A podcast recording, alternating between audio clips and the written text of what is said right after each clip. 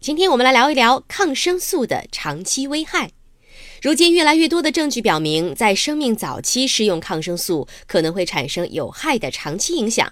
一些动物研究表明，高剂量的抗生素会对行为和脑神经化学造成长期影响。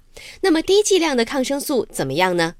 最近，加拿大科学家发现，在小鼠的围产期到断奶期，也就是出生前一周到出生后三周的这段时间，使用低剂量的青霉素会导致小鼠肠道菌群改变以及血脑屏障完整性的增加。